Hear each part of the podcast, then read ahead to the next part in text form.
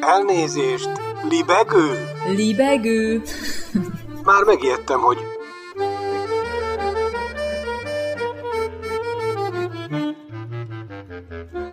Üdvözlöm Önöket! Ez itt a Libegő újabb szellemröptető műsora. Balázs Attila vagyok, kívánok jó szórakozást!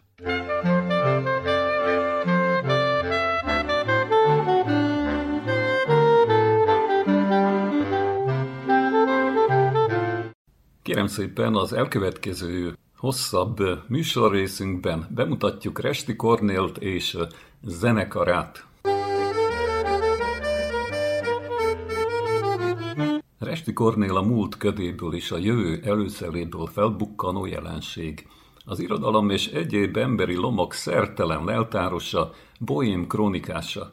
Leginkább a század elő, illetve a nyugat nemzedékeinek közkedvelt budapesti vendéglátóipari egységeiben és vidéki söntéseiben érezte jól magát, ahol megannyi, magát költőnek valló, naplopó, rokonlélekkel könyökölhetett össze, majd kocinthatott a töredékesnek tetsző idő egészségére. A töredékesnek tetsző idő egészségére. Köztük Kosztolányival, Karintival, Adibandival, Krúdival, Tamkós Iratú Károlyjal, Berda Jóskával, Tersánszki Józsi Jenővel, József Attillával, Vörös Sándorral és a többiekkel. Amíg az imént említett kortytársak, valamint a sorból kimaradt szellemtestvérek zenés verseit énekli, reményei szerint mindig történhetik valami. A garabonciás irodalmi időutazó és szabadúszított népművelő Resti Kornél nevét viselő eredet megjelöléssel ellátott zenekar öt esztendeje foglalkozik versek megzenésítésével.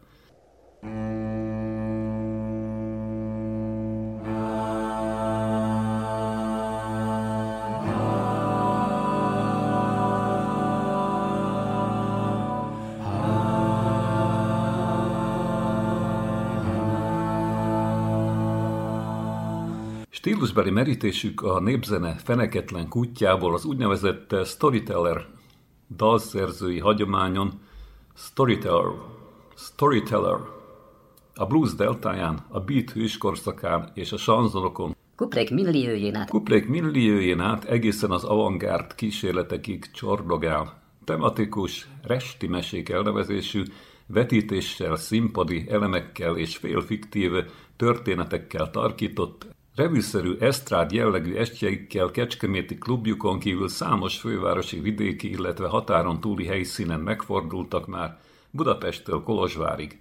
Többek közt felléptek a Mistrál klubban, a Nemzeti Színházban, a Petőfi Irodalmi Múzeumban, a Pesti Vigadóban, a Malon Fesztiválon és a Művészetek Völgyében, de nomen ezt omen, megfordultak bárokban, klubokban, kávézókban és kocsmákban is.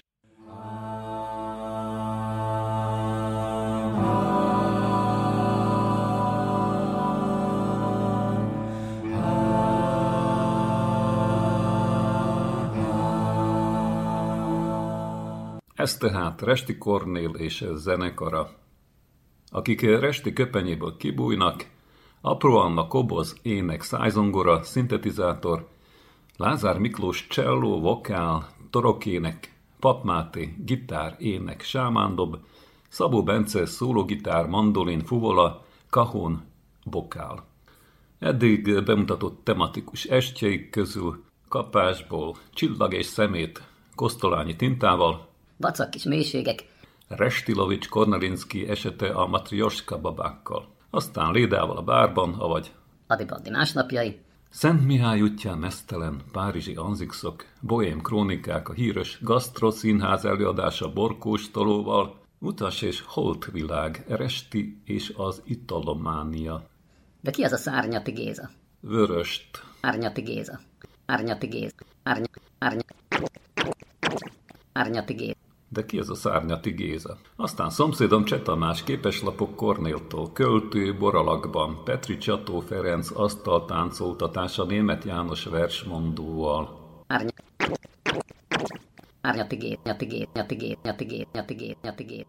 És előkészületben a Hencidában, Boncidában, Resti Kornél kalandjai, Folklorisztánban, Tűz a hegyeken, Kexmorzsák, ugye, Kompótország mentiben, közép-kelet-európai kaland, Kompótország mentiben közép-kelet-európai kalandozások, és a többi, és a többi, és a többi. Cun, cun, cun, cun, cun. Koncertműsor Resti Kornél Kortytárs Kornyikály. Hanganyag Resti Kornél Rádiószínház. És akkor itt gondolom elég ebből. Következik a Resti zenekar, vagyis hát Resti Kornél és zenekara. thank you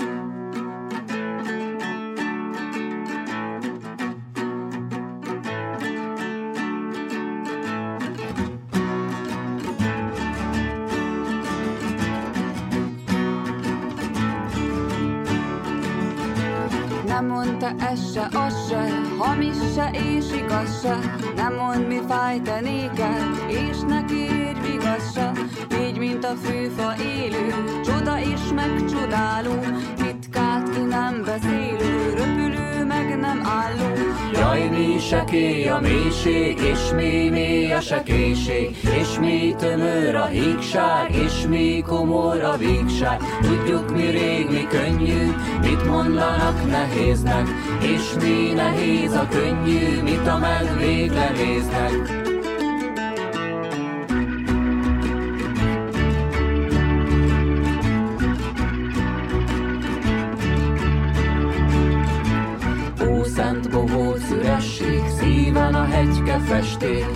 Sebet ne vessék, mikor vérző heges még, hát légy üres, te könnyű, könnyű örökre játszó, látó, de messze látszó, tarkán lobogva szászó, mint a zászló, vagy szappan, buborék fenn, s addig, míg a lélek, én is csak addig élek, jaj, mi sekély a mélység, és mi mély a sekélység, és mi tömör a hígság, és mi komor a vígság. Tudjuk mi rég, mi könnyű, mit mondanak nehéznek, és mi nehéz a könnyű, mit a medvék lenéznek.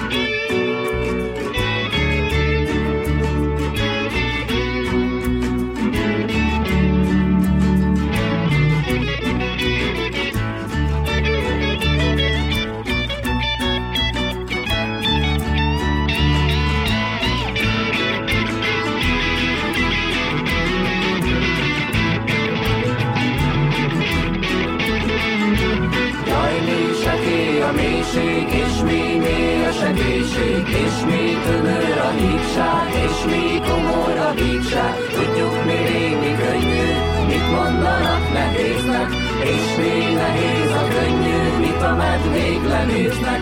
Jaj, mi sekély a mélység, és mi mély a segítség, és mi tömör a hígság, és mi komor a vígság.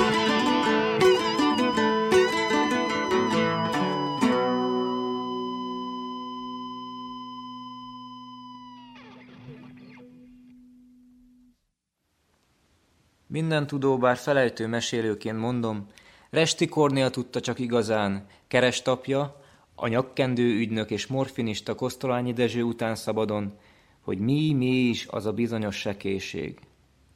Főleg akkor szállt magába Kornél, mikor éppen a mély pincében leledzett, és ott múlatta idejét. A Tabán mélypince nevű kimérése Resti Kornél egyik legkedvesebb budai búfelejtője volt – a század elős Tobán lejtős utcáin egyébként is szívesen görgette végig kezdődő szerelmeinek derengését, ahogy a Tobán anagrammája bánat, és gyakran görgött át a szívén itteni sétái közben. Persze, mindig akadt egy-egy rokonlélek ivó cimbora, aki ilyenkor megvigasztalta, legalábbis bánatában, összekönyökölt vele. Történt, hogy egyszer csak illetve csak egyszer, egy kunfajta, nagy szemű legény lépett be a pince helységbe. Resti egyből felismerte a csak futólag ismert kajánképű. Adi Bandi volt az. Asztalhoz telepedett, vörös bort rendelt, majd üveges tekintettel a poharába merett. Tán a verset, egy cifra szolgáját kérette gondolatban az asztalhoz, hogy önmagát által a vallomásra, és még több ivásra bírja.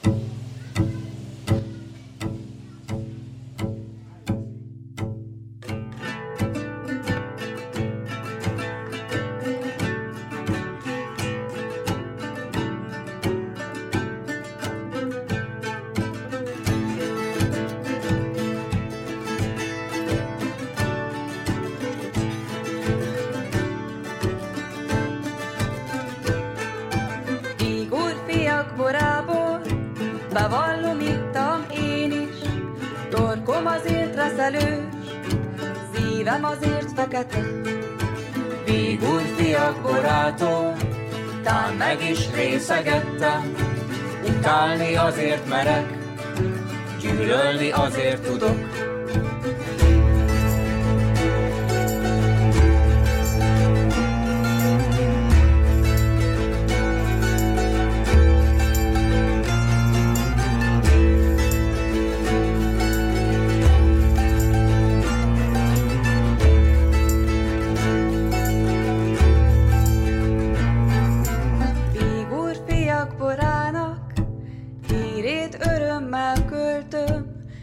Mámoros éjszakák, nekem hajnalt hoztatok.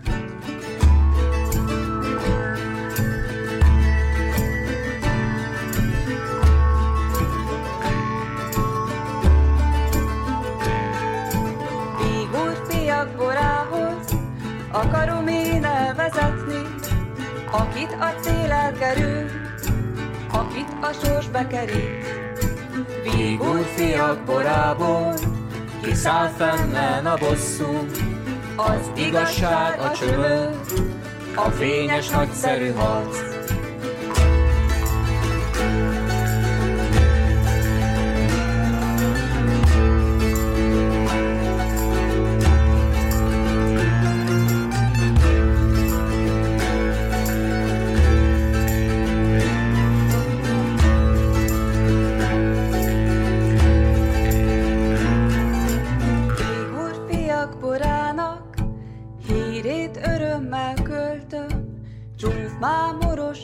Éjszakák, nekem hajnalt hoztatok.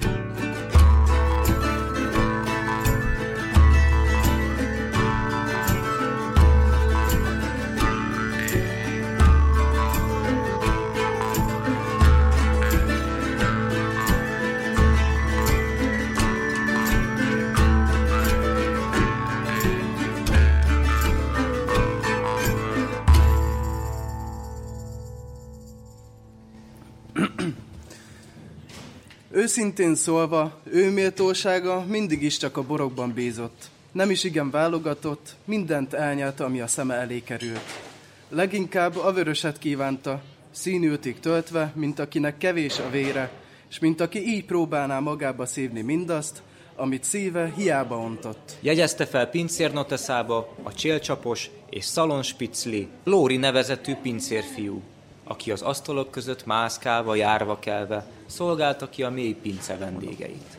Mászkál Lóri igencsak ismerte a költőféléket, ugyanis Resti Kornélhoz hasonló időutazóként ő is szabadon járt kelt a múltban, csapszékről csapszékre menekülve saját jelenéből, a 70-es évekből, bizonyos beteljesületlen szerelmek és csappanó jattok miatt.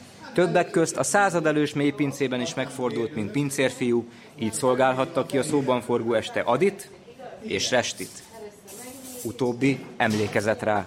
Fél évszázaddal későbbről a vízivárosi Izolabella presszóból rém lett neki Lóri kortalan kölyökképe. A származását tekintve söntésbeli almokban nevelkedett Lóri. Italomániájának köszönhetően egy ízben Itáliába is elvetődött, ahol restülő ragazzóként térült s fordult az Olaszországba elvetődött költőgyigolók köreiben. Véletlenek léteznek. Legalább annyi van belőlük, mint amennyi lét véletlenkedik. Ilyen meglepő fordulat volt az is, mikor Rómában a Via Gregoriana macskaköveit koptattam épp, és Korzó barátomról elmélkedtem, mikor meghallottam a Gregory's Jazz Club kiszűrődő hangjait. Egy Dixieland zenekar játszott éppen. A szünidei beszélgetésben hamar kiderült a származásom, amire büszkén mesélték, hogy éppen ott nem, de Szabadkán zenéltek már. És nincs az olyan messze, biztosan ismerem a domit, ha én is olyan zene, meg irodalom, meg a versek. Természetesen kölcsönös volt a döbbenet, és a bor meghívások, miután meséltem nekik, hogy a Domi azóta is emlegeti az esetet. Az eset pedig, amelyre Domi, Lóri és a kútra oly sokat járkáló korzói szívesen emlékezett, úgy esett, hogy akkor egyszer csak Rómában és Szabadkán is egyszerre kezdett esni a hó. Fájdalom a földsőjed, vagy fölfelé száll a hó, a nehéz eső önlényegében mártja a fákat. két Kételem között duzzadva vergődik a levél, a por vízzel sár, kenyérrel alány halál.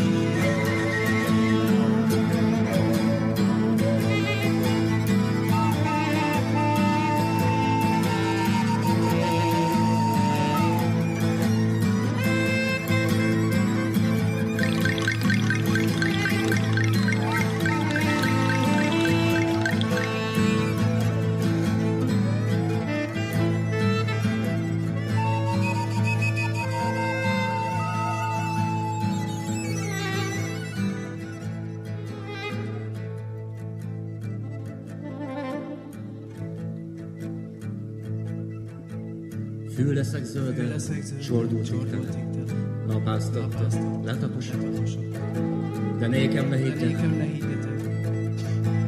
Mindez csupán, mindez csupán, üdes képcsel, egy üres képcsel.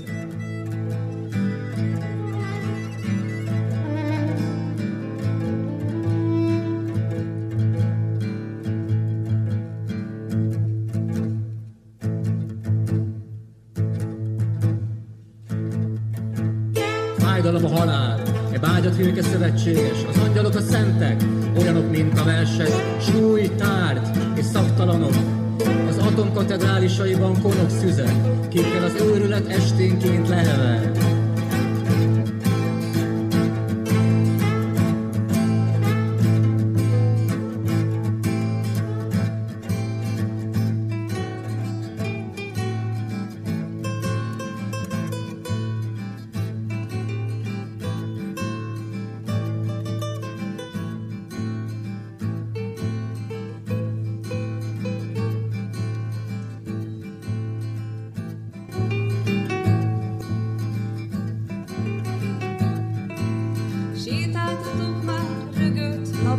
kapát, nem nyújt nékem a határ, se szar.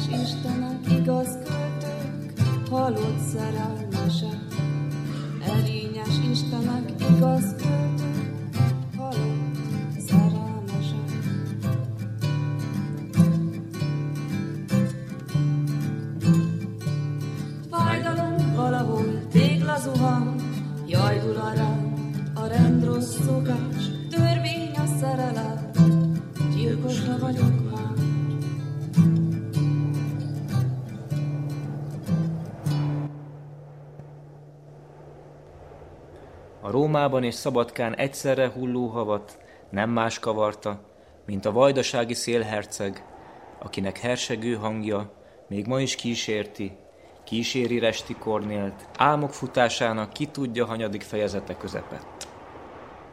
Item a szívverés ütemére. Elődbe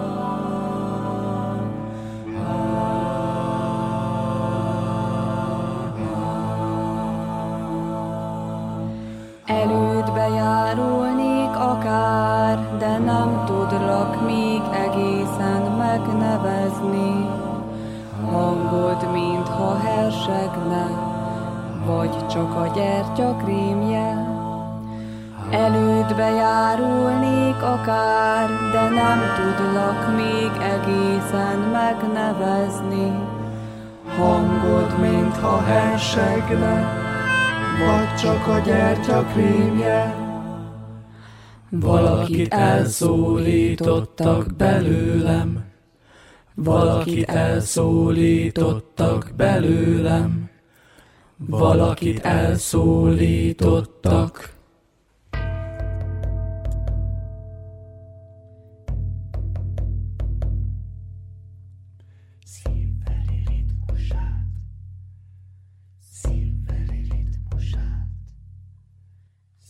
Tiberis bó helyett higgadtan lúgozza muzslát a bega. Én születtem ott, nem Dante Pó Lopé de Vega. Gyermekből a felnőtt kifőtt akár fagyúból a szappan. Lékelt ladikként haladok, s hulla evez a habban. Kínálom magam, érdes szenet, csiszolatlanul is ragyog. Eleget rongált, féltve a testem, kellett, ha nem cserben hagyott. Csontig nyilall a fegyelem, kordában tart, mint folyót a part.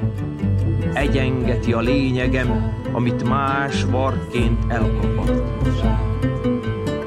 Levedli majd, alig, hogy élvezi, akár kedves a sejem ruhá, feltárva tényeit vetkőzi le, versem a meddő ornamentikát. Ízlik a kései cikornya, mint sarkamon a törés. A gyűlölettel leszámoltam, szemléletnek az kevés. Tékozlom magamat élveteg, de senki lábához nem rogyom. Születtem a kos jegyében, és gyarapodom, bár elfogyok. Speciál a libegőben bemutatkozott Resti Kornél és zenekara. És lépbenünk tovább.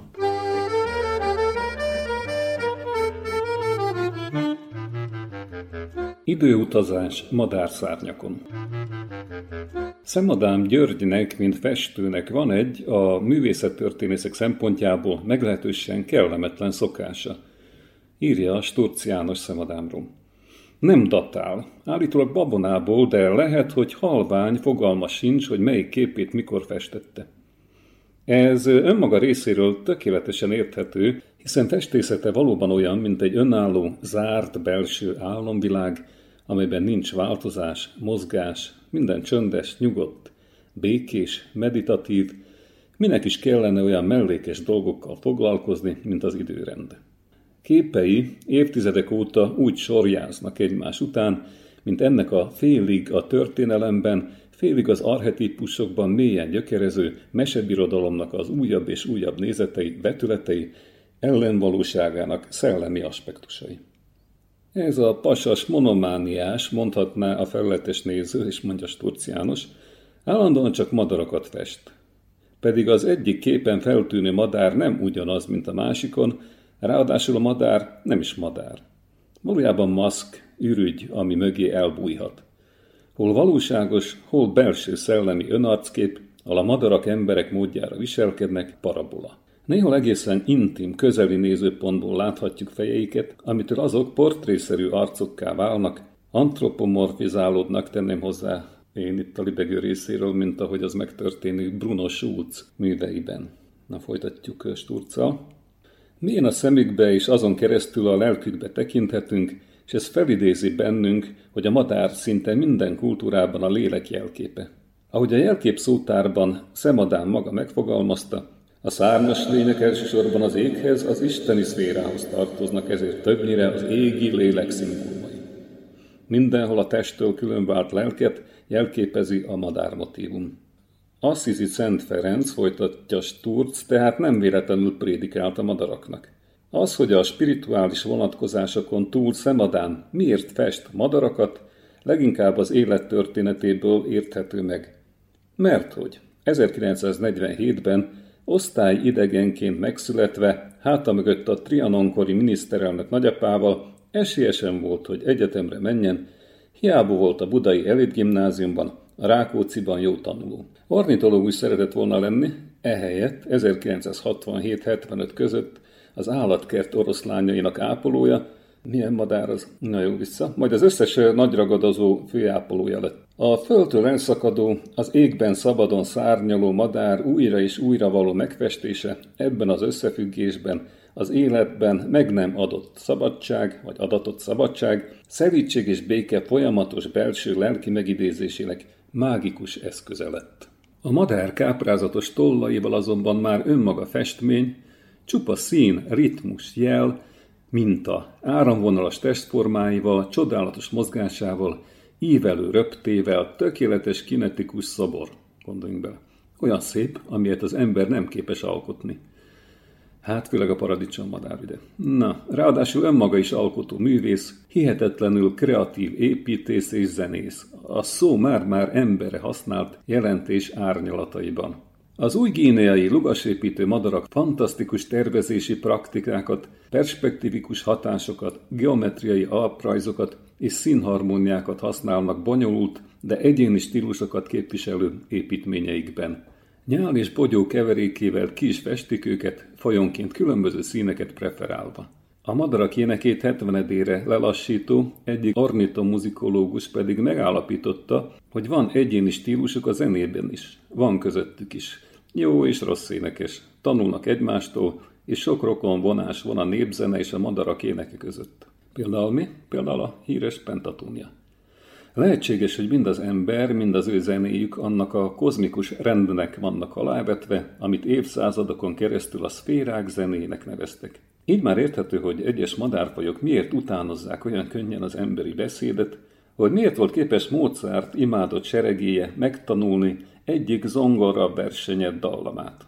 Nem csak Beethoven vagy Bartók, de a legtöbb zeneszerző roppant, bizalmas viszonyban volt a természettel.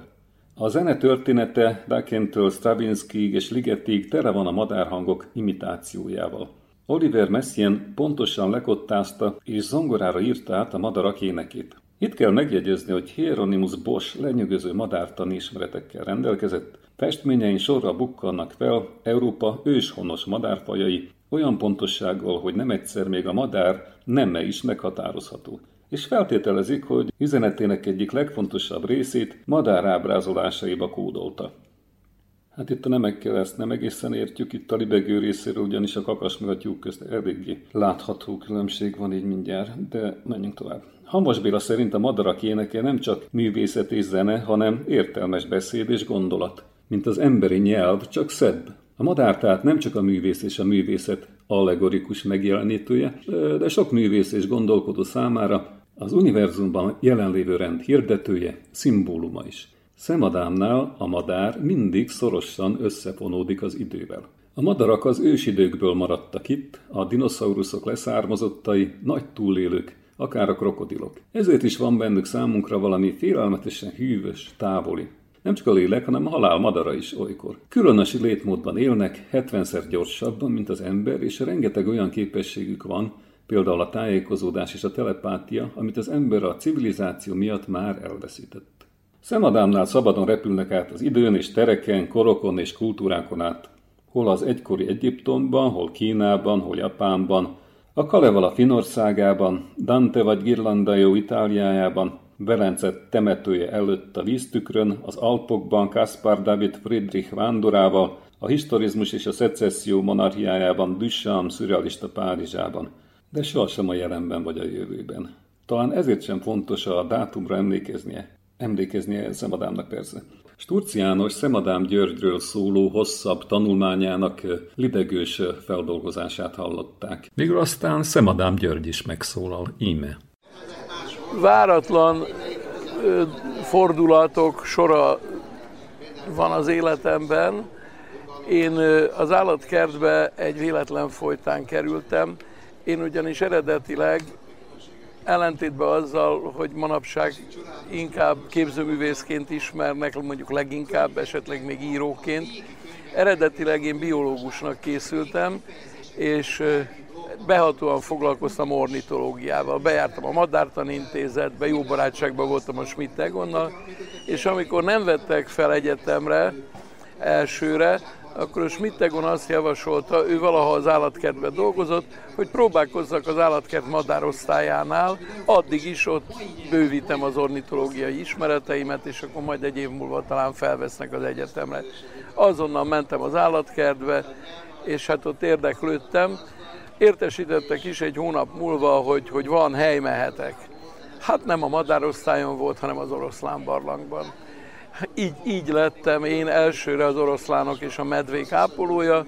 Eszem ágában nem volt később átmenni a madárosztályra. Ez egy olyan élményanyagot nyújtott nekem, ami páratlan volt. Ritka szerencsém, azt hiszem nagyon sokan cserélnének velem. Én eredetileg ugye egy hát értelmiségi pályára készülő emberként nem voltam kapcsolatban különösebben a a melósokkal. Hát itt olyan tapasztalatokra tettem szert, ami nem csak zoológiai tapasztalatok, hanem hát emberismeretben, meg egyáltalán, hogy mi az a társadalom, amiben élek. Így később kineveztek főápolónak, ami azt jelenti, hogy az összes ragadozó állat az én körzetemhez tartozott. Hét évet töltöttem ott, egy allergiás megbetegedés miatt szőrallergiám lett, ott kellett hagynom az állatkertet és utána, miután az egész fiatalságom ott telt, tehát 19 és 27 éves korom között az ember akkor az egy, egy fogékony időszakot él meg, Végül is nekem az egy nagy trauma volt, hogy ott kellett hagyni. Úgy éreztem, hogy az életem ketté tört, és utána hosszú-hosszú évekig nem is mentem az állatkert közelébe se. Pedig hát nagyon sok barátom volt ott, úgy az emberek, mint az állatok között. És akkor eltelt 11 év és jött egy pályázat, a Hunia Filmstúdió kírt egy filmnovella pályázatot. És akkor arra gondoltam, hogy az összes őrületet, amit én megéltem az állatkertbe, összesűrítem egy napba, és írok egy filmnovellát. Ez 1986-ban, igen, mert 11 év telt el azóta, hogy eljöttem az állatkertből, ez meg is nyerte ezt a pályázatot olyannyira, hogy ebből filmet akartak csináltatni, és megkérdezték, hogy kit szeretnék rendezőnek. Én úgy gondoltam, hogy erre a Irzsi Mencel lenne egyedül alkalmas, magyar rendezők közt nem találtam, miért tudomásom szerint le is fordították neki, elolvasta, aztán, hogy hogy halt el a dolog, végül nem tudom. Minden esetre a stúdió vezetője Simó Sándor akkoriban egy tévéműsorban nagyon sajnálkozott, hogy ebből miért nem lett film, azt mondja, hogy nem volt magyar rendező, aki képes lett volna ezt vászonra vinni. Én is ott ültem az interjúban, és mondom, tévedés, mert én például megrendeztem volna ezt a filmet, megcsináltam volna a látványterveit, a jelmezterveit, és eljátszottam volna benne egy szerepet.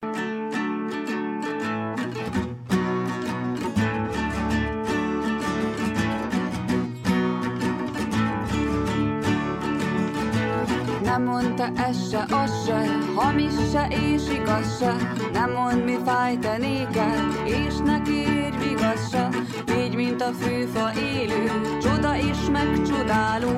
Ritkát ki nem beszélő, röpülő meg nem sekély a mélység, és mi mély a sekélység, és mi tömör a hígság, és mi komor a vígság. Tudjuk mi rég, mi könnyű, mit mondanak nehéznek, és mi nehéz a könnyű, mit a medvék lenéznek.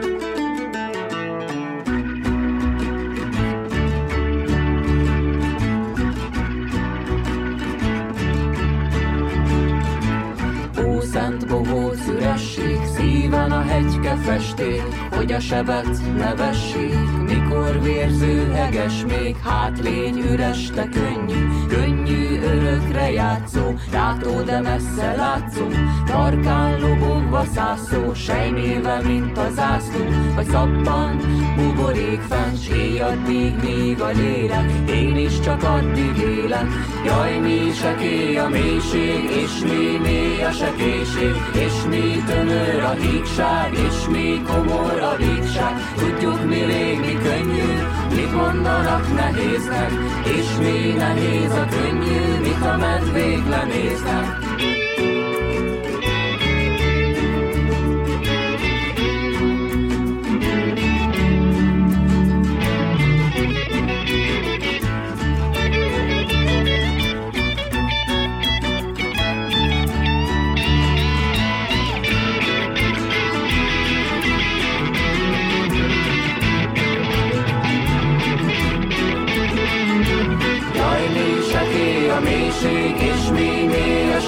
Segélység, és mi tömör a hígság, és mi komor a vígság. Tudjuk mi rég, mi könnyű, mit mondanak nehéznek, és mi nehéz a könnyű, mit a medvék lenéznek.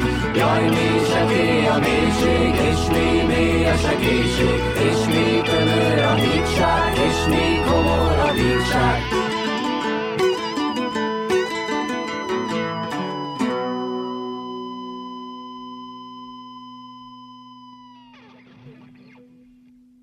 Önök változatlanul a libegőt hallgatják, és egy kérdés.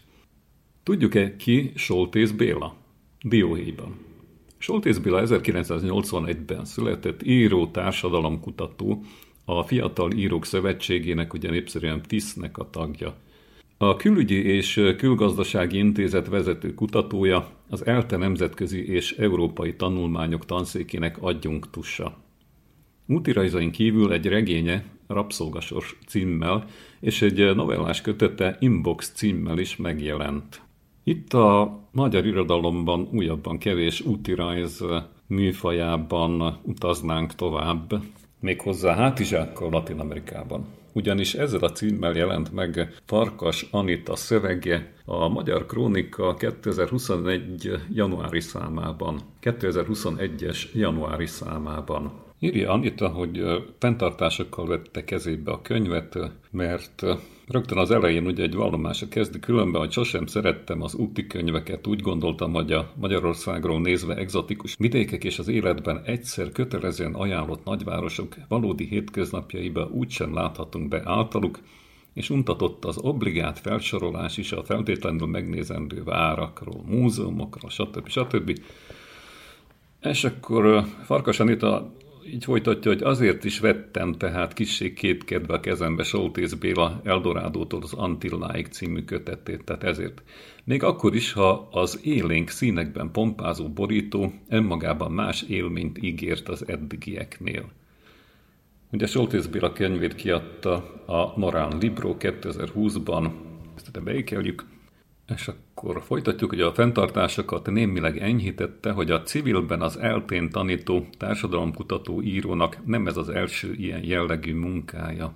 A Clandestino egy év Latin Amerikában és a Hátizsákkal Brazíliában című könyvei viszonylag hamar népszerűek lettek, és nem csak a latin-amerikai kultúrát kedvelők körében teszi hozzá. Cikkíró. Ennek a sorozatnak a nevezük így harmadik része ezúttal a ritkábban emlegetett kevésbé ismert vidékekre kalauzolja el az olvasót. Ecuador, Kolumbia, Venezuela, Guayana, Surinam, Francia Guayana, Jamaica, Trinidad és Tobago, Martinique, olyan távoli országok, amelyekről általában semmit vagy semmi jót nem hall az átlag európai. És itt a kalauzolás szó nem puszta újságírói frázis. Soltész Béla képes valóban magával vinni az olvasót, A tengerpartok, szigetek, tűzhányok és szavannák határolt a világba, sok más mellett magyar mintákat hímző ekvádoriak, a fejvadász indiának leszármazottai, neki köszönhetjük zárójelben mondja a zanza zanzásított szavainkat. Pablo Escobar elhagyott villái, ugye a drogbáró Pablo, a jamaikai DJ pultok vagy a szurinámi főváros Onafhankeli helye nevet viselő főterének németalföldi stílusú tégla és fa épületei közé. Onafhankelike Plain nevet viselő főterének németalföldi stílusú tégla és fa épületei közé. Onafhankelike Plain annak, hogy a rengeteg sokszor humoros, önironikus mikrotörténetből összeálló kulturális tabló szinte minden részletét élvezettel olvassuk, persze nem csak az e fajta vonzó exotikumok, sőt a sok helyt felbukkanó irodalmi, illetve magyar vonatkozások, felsorolása az oka. Az írónak sikerült az a nagyon nehéz művelet, hogy a személyes benyomásait papírra vetve egyszer sem vétette el az arányt sem a túlzó lelkesedés, sem a szájbarágos leegyszerűsítés javára. Így végig marad az egyszerű, de az utazásai révén már tapasztalt, így kevésbé meglephető, hátizsákos turista hangja, aki ráadásul barátként, szövetségesként tekint a helybeliekre. Talán a megfelelő óvatosság és nyitottság keverékének köszönhető, hogy a több hónapos túra legveszélyesebb helyzete egy apácákkal által fenntartott Georgetowni vendégházban éri. Egy korhat faépület tetejét átszakító feszítővas nem éppen kellemes meglepetés, az ember az ágyon ülve jobb hián éppen a jelenések könyvét olvasgatja. Hm. Yeah. Sótész Béla egy pillanatig sem állítja, hogy Latin Amerika csupa szépség és idill. A kellemes klíma és a lenyűgöző táj ellenére valószínűleg egyikünk sem akarna mostanság Venezuelában vagy Kolumbiában élni. A beszéd azonban nem is túlozza el szükségtelenül, sőt a praktikus tudnivalókat egy-egy fejezet végén csokorba gyűjtő kis összefoglalók, mivel érdemes utazni, milyen típusú szállások állnak rendelkezésre, hol kell a nőknek óvatosabbnak lenniük, stb. Segítenek elkerülni a bajokat. A kötet elolvasása után ugyanis garantáltan megjön a kedvünk a kötetlen, hátizsákos utazáshoz, amelyhez a bátorságunkon kívül használjuk sorvezetőként a szerző világhálóra feltöltött rengeteg fotóját. A Flickr fénykép megosztó oldal vonatkozó mappáit a könyvben elhelyezkedő vagy elhelyezett QR kódok segítségével könnyen megtaláljuk, tehát Soltész Béla, Eldorádótól az Antillákig, Norán Librox megismételtük még egyszer, és egy frenetikusan kezdődő részletecske a könyvből, ugye itt alcímként szerepel, hogy Magyar világ Venezuelában, és írja szerző, hogy azt ismeri valaki, hogy három Béla áll sorba székelykáposztáért Karakaszban. Nos, ez nem valami favic, mondja, nem valami favic kezdete. Az eset tényleg megtörtént a venezuelai magyar házban.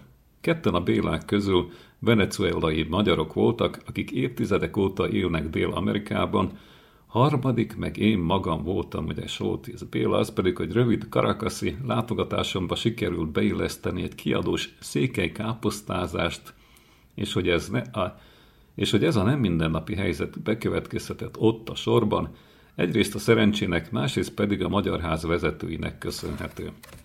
A szerencsének minden alkalommal hálát adok, mondja szerző, amikor az utazásomról írok. Végül is sértetlenül keresztül utaztam Venezuelán, a magyar házból azonban két nagyszerű embert is szeretnék nevesíteni. Az egyik Kunkelné Fényes Ildikó fizika professzor, a venezuelai magyar szervezetek koordinációs bizottságának a vezetője, és a latinamerikai Magyar Országos Szervezetek Szövetségének elnöke. A másik pedig Gózan Imre építészmérnök, a Karakaszi Magyar Ház elnöke. Miután közös ismerősünk révén sikerült elérhetőséget találnom hozzájuk, Ildikó meghívott engem a Magyar Házba, ahol további magyar építész és egyéb mérnökök társaságában vettem részt a minden hónap első vasárnapján esedékes magyar ebédem.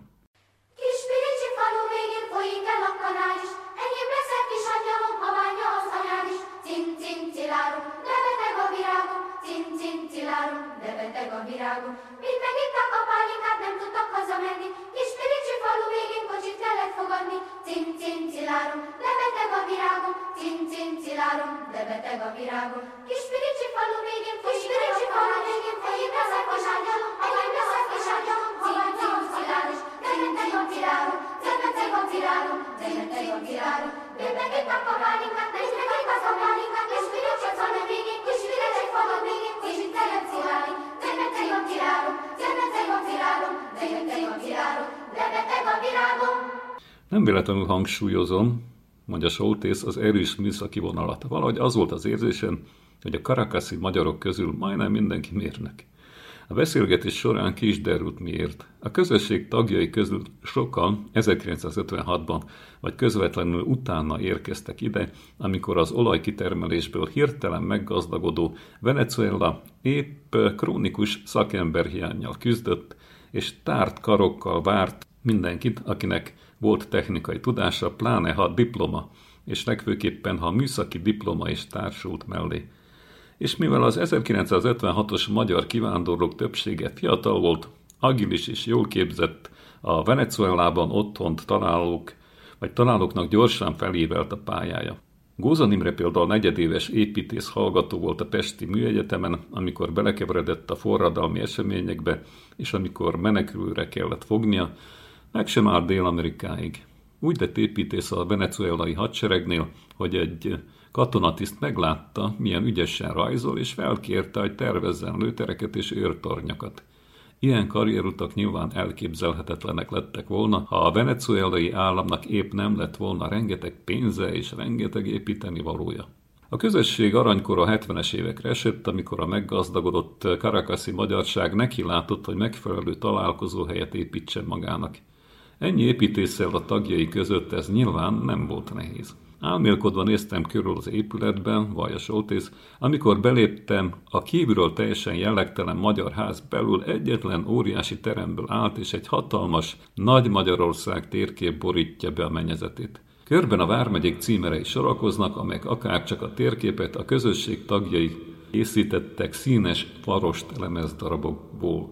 A termet galéria veszi körbe, magyar népi fafaragásokkal, díszített korlátokkal és oszlopokkal. A lépcsők mellett márványtábla őrzi Mindszenti József látogatásának emlékét, az emigráns bíboros néhány héttel a halála előtt 1970, 1975-ben volt a Magyar Ház vendége. A többi táblán pedig a venezuelai magyar szervezetek nevét olvastam. Magyar Harcosok Bajtársi Közössége, Gyöngyös Bokréta Néptánc csoport, Szent Erzsébet és Szent István Cserkész csapat, Lóránfi Zsuzsana protestáns nőegyület és a többi.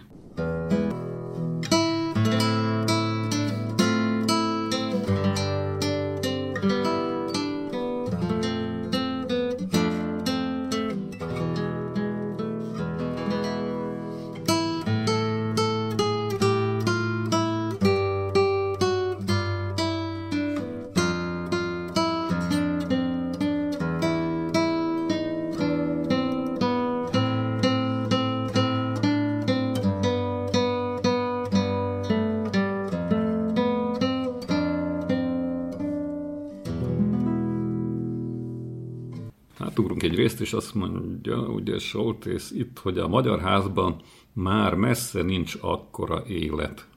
Ugye ez a tavaly megjelent könyvében olvasható, nincs akkora élet. De a legfontosabb eseményeket még megtartják. Ilyen például a hónap első vasárnapján megrendezett magyar ebéd, ugye, amiről szólt. És mondja még, hogy a magyar óvoda viszont már nem működik például. Egyrészt nincs elég magyar identitású fiatal szülő, mert vagy asszimilálódtak, vagy kivándoroltak, másrészt, hoznák is a gyerekeket, félnek keresztül autózni velük az életveszélyes városon. Félnek keresztül autózni. Hasonló okok miatt a magyar cserkész csapatok is tagok nélkül maradtak. A bálok, vacsorák is azért maradtak el, mert éjszaka senki sem szívesen merészkedik ki otthonról Karakaszban. A szomorkás helyzet, amit 2015-ben megtapasztaltam, mára kritikussá vált. Azóta két alkalommal találkoztam Gózan Imrével, mindkétszer Budapesten. Elmondta, hogy a válság sújtotta a Venezuelában a magyarok, csak úgy, mint mindenki más, egyre komolyabb ellátási problémákkal küzdenek, hiszen az alapvető élelmiszerek, gyógyszerek közül is egyre több a hiányzik és bár a magyar külügyi szolgálat igyekszik segíteni az egyre kevesebb Venezuelában maradt magyarnak, az oda akreditált nagykövet 1800 kilométerre arrébb Kvittóban székel, így a lehetőségeik nyilván korlátozottak.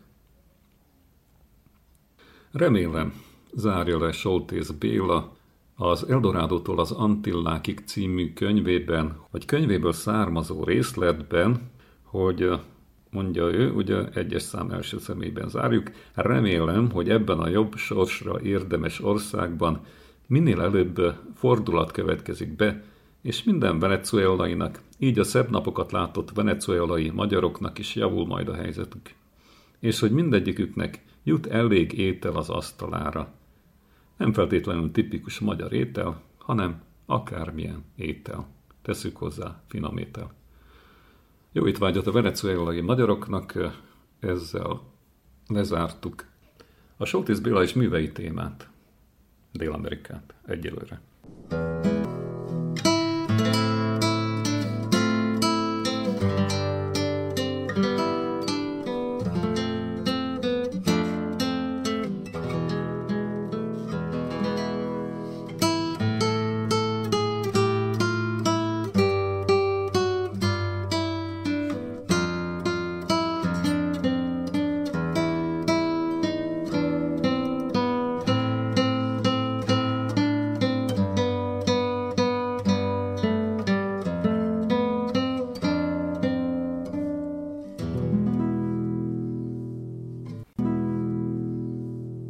Minden esetre elnézést, mert helyesebb lett volna egész idő alatt Venezuela helyett Venezuelát mondani, de hát most már visszafelé nem javítunk.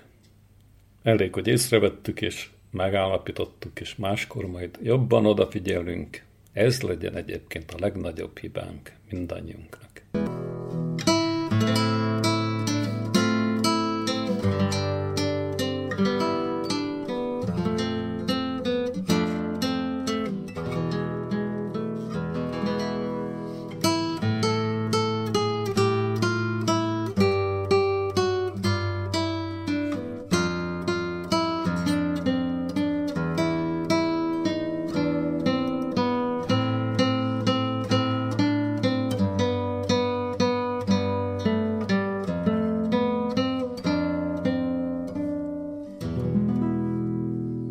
ezzel vége az eheti libegőnek, a Féderes Manó stúdió embereinek nevében is kellemes további rádiózást kíván Balázs Attila viszont